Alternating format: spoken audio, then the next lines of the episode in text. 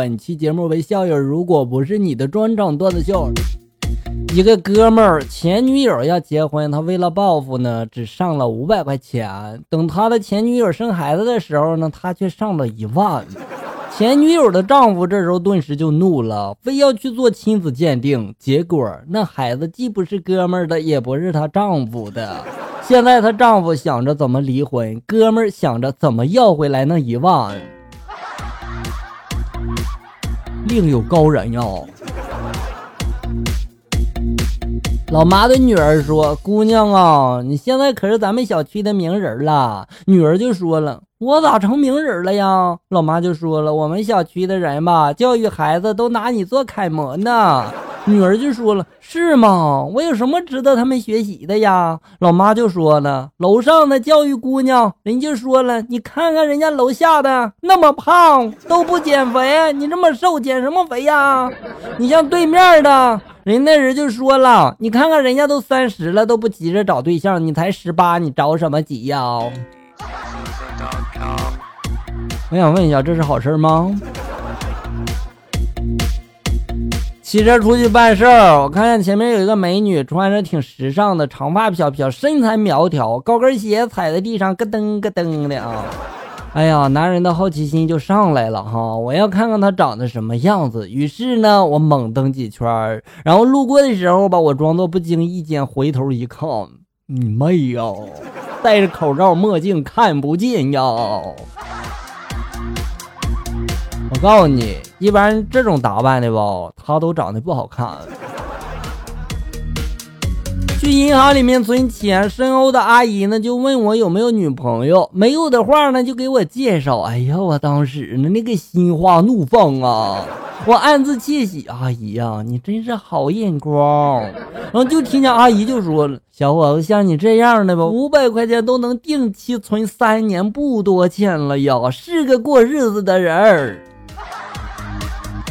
阿姨，你没有想过他很穷吗？有这么一群人，他们的成绩很差，平时在班上嘛也不爱学习，上课呢就会睡觉、玩手机，是各科老师讨厌的对象。可是每到有什么脏活呀、重活呀什么的吧，都会挺身而出。而且呢，他们是守护班级而又不被重视的人。这些人呢，就是传说中的最后一排。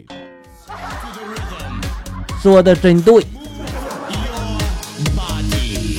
昨天啊，和小表弟呢在一起洗澡，突然那小表弟呢这个指着我的小弟弟就说了啊，你，这是啥呀？我就说了金箍棒。小弟就说了，哇，你得打过妖精吗？我就说了还没呢，还在五指山之下压着呢。能不能别教坏小朋友？刚才我给我女朋友打电话没有接通，但是呢有人工提示就说了女朋友那边信号不好，不在服务区。但是呢我不知道为什么今天的移动客服的人工语音有喘息的声音，好像很累的样子，好奇怪呀！你去看看这人工客服就知道真相了。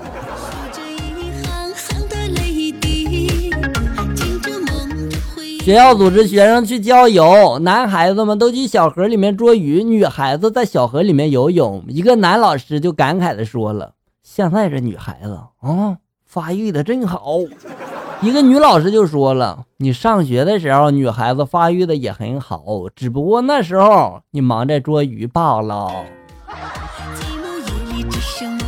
谁叫那时候不懂得欣赏来着？姐妹给介绍了一个男朋友，说各方面条件都挺好，就是有点小，问我能不能接受。切，饱汉子不知饿汉子饥嘛。他是没有体会过大龄剩女的苦衷，漫漫长夜孤独寂寞冷的感觉，真心不好受啊。可能有点饥不择食的思想吧，于是我就欣然接受了。结果。是个骗子，他说的根本不是年龄，那是什么？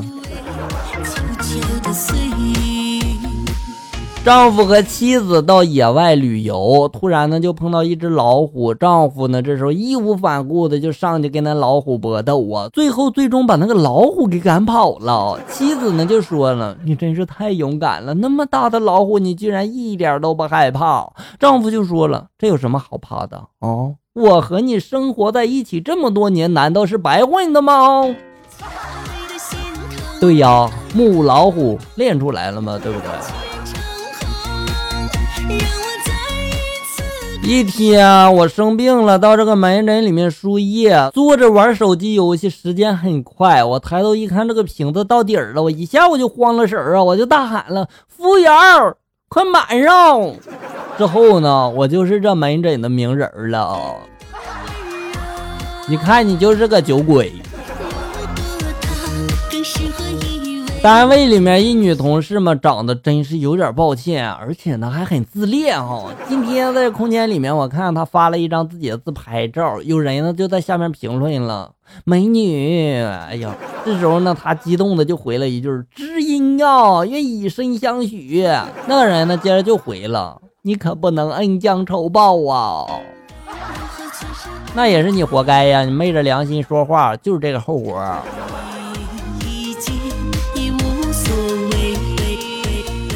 早上起床，发现家里面蹦进了一只青蛙，它要我亲它一下，我就照做了。谁知道它竟然变成了一个二十岁的少女。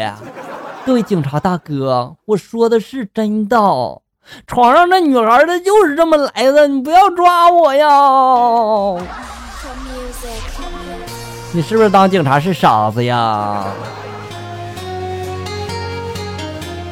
一个人捉到一只乌龟，想吃，但是又碍于自己是善人，于是呢，在煮开的这个锅上就架了一个铁板，让这个乌龟爬过去。是生是死，一切天定。若你能爬过去，那你命不该绝；若途中掉下去，休怪本善人破戒开荤。小乌龟呢，然后忍着高温爬了过去。善人呢，这时候有些惊讶了，东张西望了一下，伸手抓起那乌龟就说了：“小乌龟，你是最棒的，乖，咱再试一次。谎言可以重复，无耻没有限度。把这个段子献给说的好听但不守信用的人。”好了，小友们，本期节目到这里就要结束了。欢迎大家关注咱们节目的同名微信公众号“醋溜段子”，上面有小哥发布的更多搞笑内容。我在这里等你，咱们下期再见。